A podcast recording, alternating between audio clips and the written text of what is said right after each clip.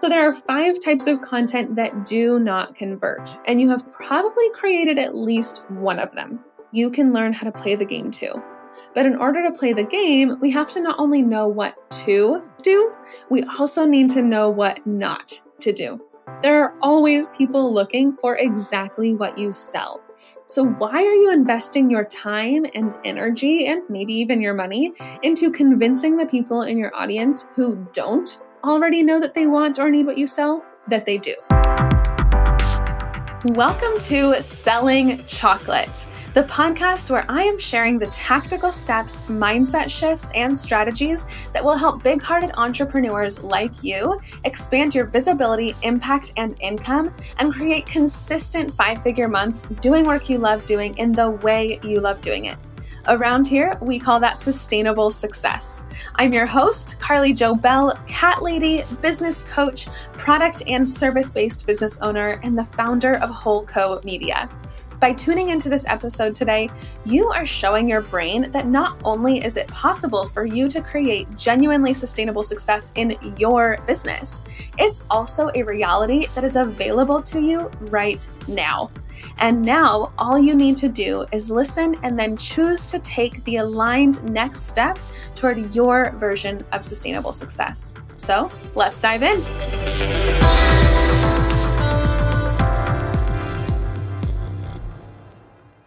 In this episode, I'm going to tell you about why you need a business coach. I'm just kidding, but can you imagine if that's what I was actually going to do?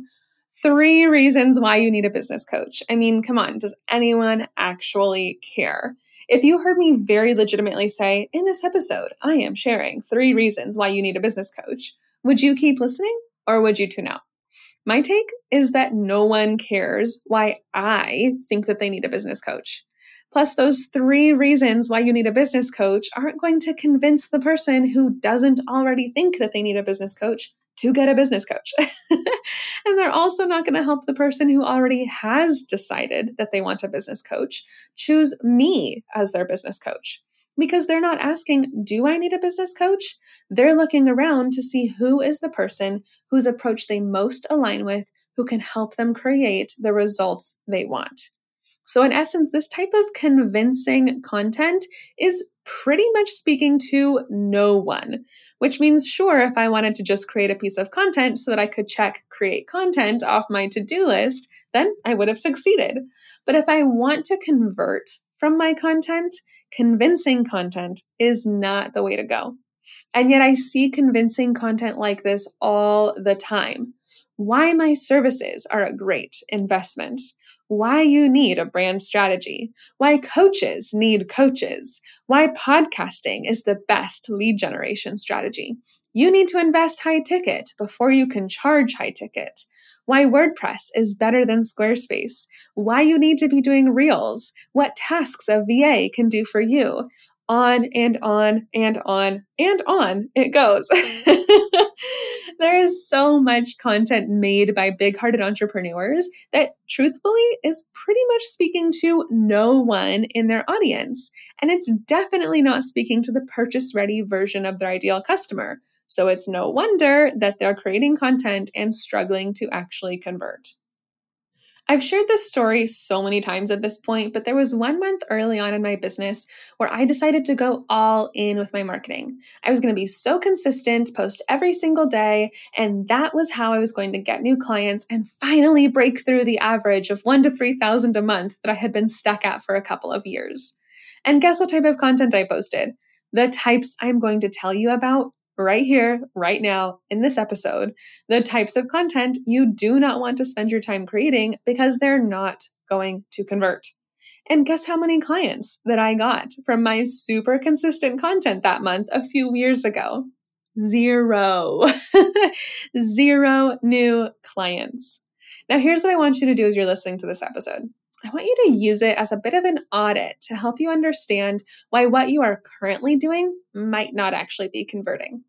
Use this episode to get clarity on what not to do. And then I want you to go listen to season three, episode three, to learn what to do if you want to create authentic content that connects and converts. At the same time, here's what I don't want you to do while listening to this episode judge yourself. in one of the live rounds that I previously ran of Marketing Magnified, after we had completed our workshops on the foundations that actually make marketing convert, I asked everyone just casually, you know, how they all were doing. And one person responded, I'm irritated. that is not something that you actually want to hear after running a workshop that you poured your heart and soul and all of your expertise into. But in this situation, it actually made sense. This client went on to explain that she was irritated because she had spent so much time, energy, and money trying to convert from her content and it never worked.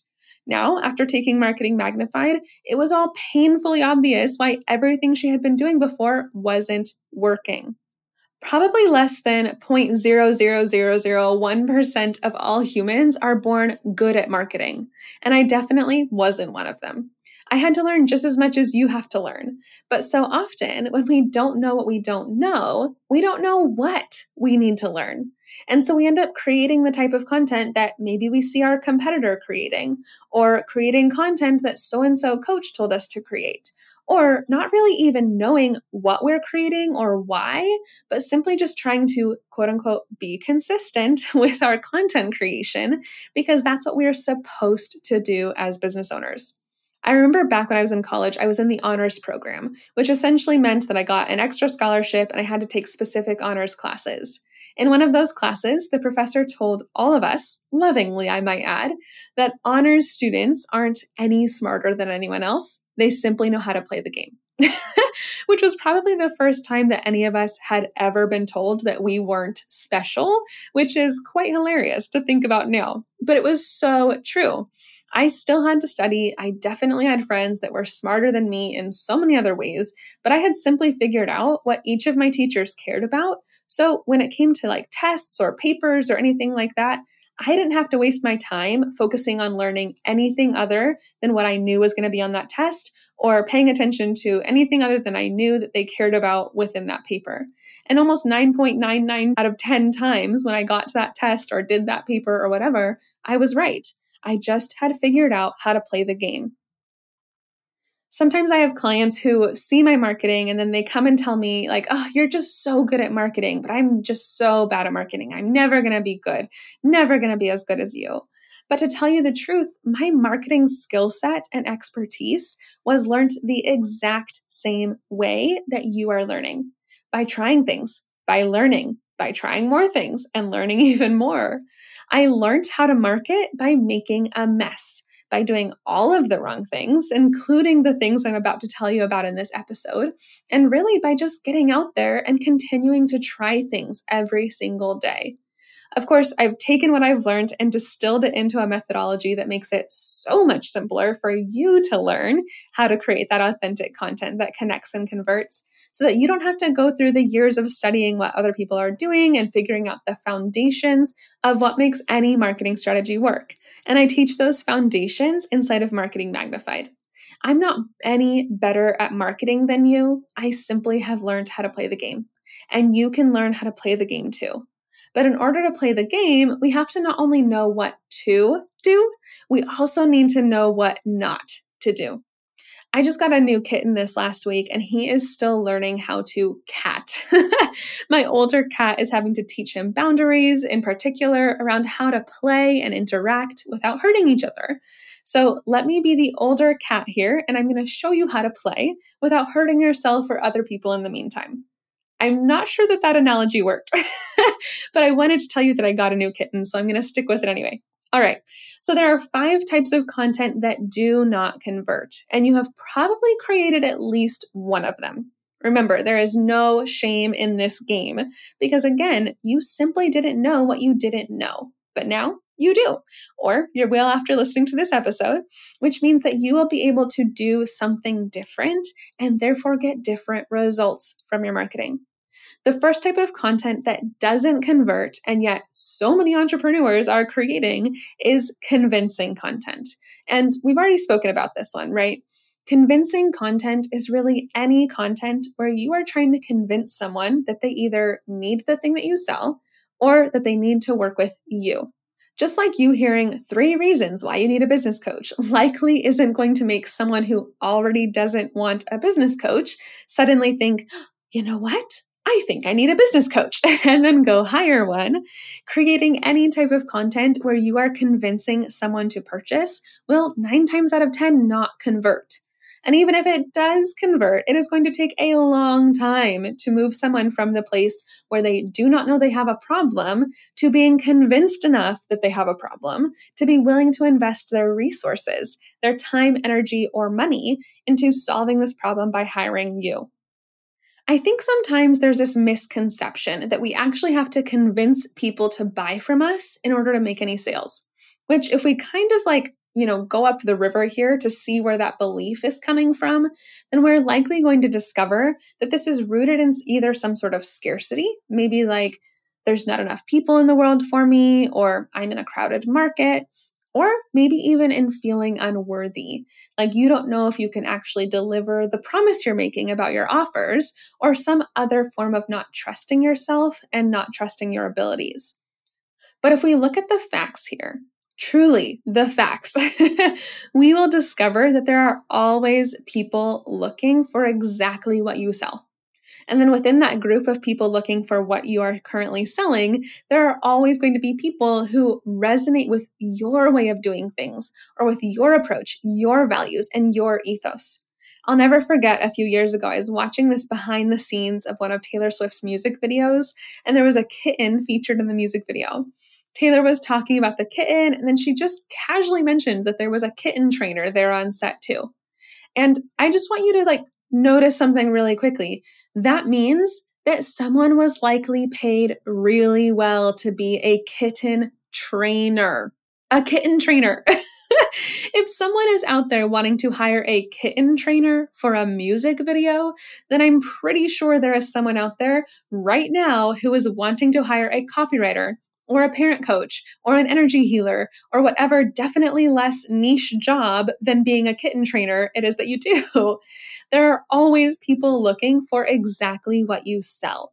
So, why are you investing your time and energy and maybe even your money into convincing the people in your audience who don't already know that they want or need what you sell that they do? Another super common type of content that business owners are creating, that again, nine out of 10 times is not going to convert. And if it does, again, it's going to take a very long time to convert, is what I call top tip content.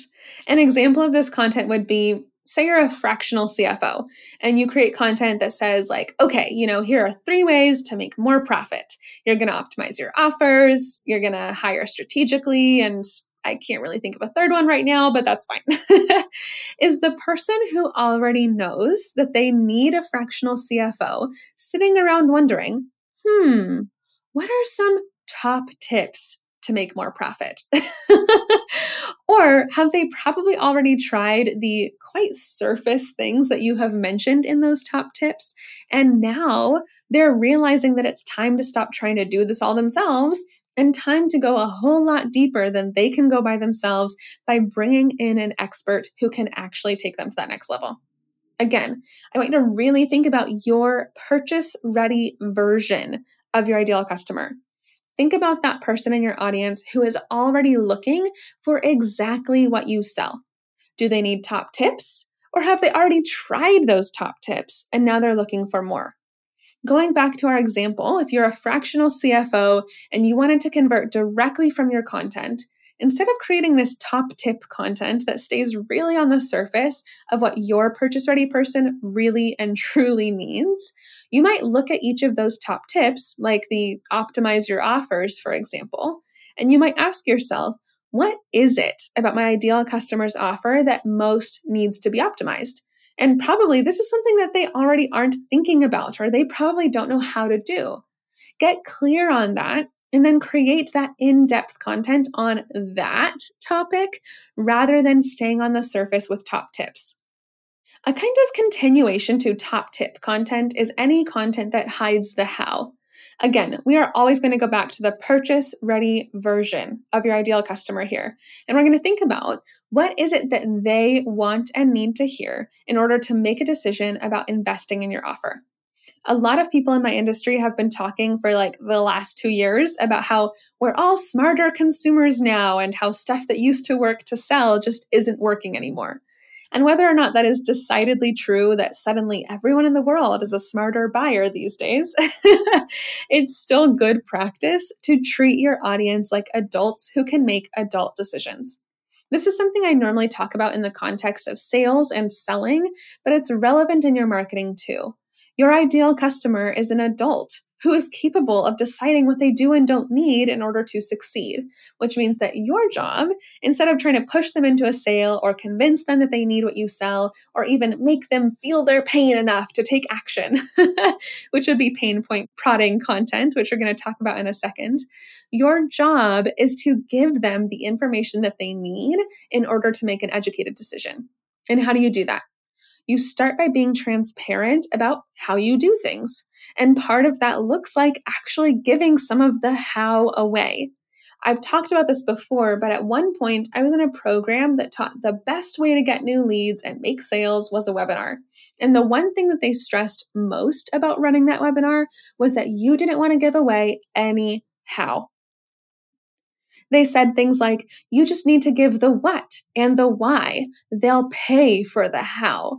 But even for me as a consumer, that strategy has always been way more frustrating than inspiring. When someone just gives me the what and the why, but zero how, I instantly don't trust them anymore if I did already at all, because I'm the type of person who really cares to make sure that I align with how someone I'm hiring actually does things. For example, one of my biggest priorities in my business is to always look external for ideas, but internal for answers. And I carry that out into who I'm hiring. If I'm hiring, say, a coach or something like that, and I'm hiring them to really support me in my continuing expansion, it is super important to me that they don't take the approach of, well, you know, this is what worked for me, so this is what you should do too. But instead, that they really point me inward and encourage me to find my own best answer. I should be able to understand what your approach is and whether or not I like it by reading your content so that I can make an informed decision on who I'm working with. But if you always hide the how, then I have no idea if I like your approach or not. And more than likely, I'm going to end up choosing to work with someone else who is more transparent and more forthcoming about how they work and how I will be supported to get the transformation that I desire. This is especially true, by the way, for high ticket buyers. There are different definitions of what a high ticket price point is, but conservatively, I'll say that if you're selling an offer over $6,000, then you're probably selling to a high ticket buyer. And as such, if you really want to think about what they specifically are looking for, I actually did an in depth training on this last year. So I'll drop the link to that in the show notes. There's one other resource I also want to share here because I know so many times when someone says like, "Oh, don't hide the how," um, or you need to like actually give some how away, tell people how you do things, etc., etc. Sometimes we get this like anxious thought of, "Oh, but how do I give away the how without giving away too much?" So I actually wrote a really in-depth blog post on that on how I give away the how without giving away too much. It's a lot of hows. so I'll drop the link in the show notes to that blog post as well. There's one more obvious type of content that doesn't convert, but entrepreneurs everywhere insist on continuing to create it, and that is pain point prodding content. Here's the funny and sometimes kind of frustrating thing with this one so many people are doing it, but they don't realize they're doing it. And this is especially true for people who might consider themselves to be a big hearted entrepreneur. A few months ago, a member of my Big Hearted Entrepreneur Facebook group sent me a message talking about how frustrated they were that they just weren't making any sales no matter what they did. So we talked for a little bit about what was going on, and I just quickly glanced at their content to see how they were talking about their offers. When I looked at the last few pieces of content they had published, though, so much of it was speaking to their ideal customers' pain rather than their aspirations. It was focused on their obstacles rather than their outcomes. And when I pointed this out, you know, they shared that they had no clue that they were doing that. And normally they would consider themselves to be someone who really didn't like to pick on pain points. But we all accidentally do this all the time. Maybe because we think that talking to pain points is empathizing with our ideal customer, or maybe because it's just so common in marketing content everywhere to talk about pain points that we aren't always aware of it.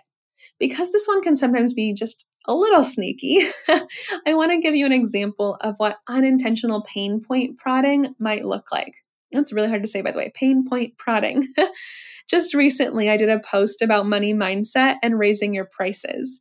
In that post, I started with four sentences. Each were on their own line, so it was really dramatic, right? And every single line, every single sentence was using words that I had heard my clients say to me recently about their own money mindset. Now, this would normally be great, right? You know, I'm using my client's words in my content. Hooray! but those four sentences, looking at them now, were all very painful sentences. They were asking things like, Who do you think you are? And who do you think you are to charge that amount of money? Even though these were some of the words that my clients were using when they were talking about charging more sustainable price points, I accidentally honed in on the pain that my ideal customer is facing rather than on the aspirations and the things that they want. Instead of leading with the pain, I could have led with something like, You don't have to prove your worth in order to charge higher price points.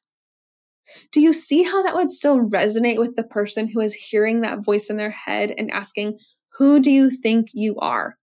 But do you see how it's more focused on the aspiration to charge higher price points than on the pain that thinking about charging higher price points is causing them? Like I said before, pain point prodding content can be super sneaky. So sneaky that someone like me, who literally teaches this stuff, sometimes still messes up. Now, we don't have space to go into that fifth type of kind of no no content in this episode, mostly because it would require at least an episode to itself, as well as some additional foundations of your sustainable sales system. But I'll just quickly say that that fifth type of content that you do not want to create because you will not convert using it is when you are speaking to a purchase ready version of your ideal customer, but you're not speaking to the right purchase ready version of your ideal customer. So here's what I want you to do now. Now that we've talked about these five different types of content that do not convert, I want you to go back and look at your recent content and see where you might be accidentally dipping into one of these five types of content that don't convert. Are you trying to convince people to buy from you or convince them that they need your solution? Are you giving top tips and staying on the surface with tips that your purchase ready ideal customer isn't actually asking for right now? Maybe they asked for them in the past, but that's not their focus right now anymore. They want to go deeper. Are you hiding the how? Are you prodding pain points and maybe even focusing on your customer's pain as a way to try to empathize with them? Choose one post where you created this type of content that doesn't convert, and I want you to grab the link. Then I'm going to put a post up inside of my Big Hearted Entrepreneurs Facebook group. And I want you to head over to my group via the link in the show notes to that post. Drop the link to one of your pieces of content where you accidentally did one of these types of content that don't convert. Once you drop that link, I'm going to choose one or two people's content to give feedback on and show you how you could update that content, or maybe even create an entirely new piece of content so that you are now speaking directly to the purchase ready version of your ideal customer. And this, by the way, is going to be pretty similar to the type of in depth one on one feedback that I give clients inside of Marketing Magnified on their content. So you definitely want to jump on this because I'm doing this for free, y'all. so check out your content, grab that link to one of those posts, and then head over to the link in show notes and share that content with me by dropping the link in the comments of that post. Now, because podcast episodes live forever, if you're listening to this episode anytime after June 2022, you're still welcome to go to that link in the show notes and see my feedback and see other examples of people's content that doesn't convert, and maybe even drop your own just as kind of like a little exercise in um, accountability and being like, hey, look, I did the thing. I will cheer you on for doing the thing, even if it's like three years from now. It's fine. So I'm inviting you to do this little self audit of your content because it's super, super, super important to really take an honest look at what you've been doing so that you can know what needs to shift. right? It's that whole thing that everyone, I feel like, uses this analogy now of how Uber can't pick you up if they don't know where you are, right? You have to know where you are in order to get where you want to go. So, like I shared about my own post and with the posts by one of the members of my Big Hearted Entrepreneurs group, each of these types of content can actually sometimes be sneaky and to the point sometimes where you don't even realize that you've been creating them. But when you see it, you can't unsee it. And it's going to be so much easier to actually start converting from your content when you know what you've been doing that doesn't convert. So check out your own content, then head over to the post that's linked inside the show notes and share a piece of your not speaking to the purchase ready version of your ideal customer content in the comments. I'm so excited to connect with you outside of just being in your ears here in the podcast. And I'm even more excited to help you see how you can take what you've already been doing in your marketing and make it so much more effective at connecting with and converting your audience into paying, soul aligned clients and customers. I'll see you in the Big Hearted Entrepreneurs Facebook group.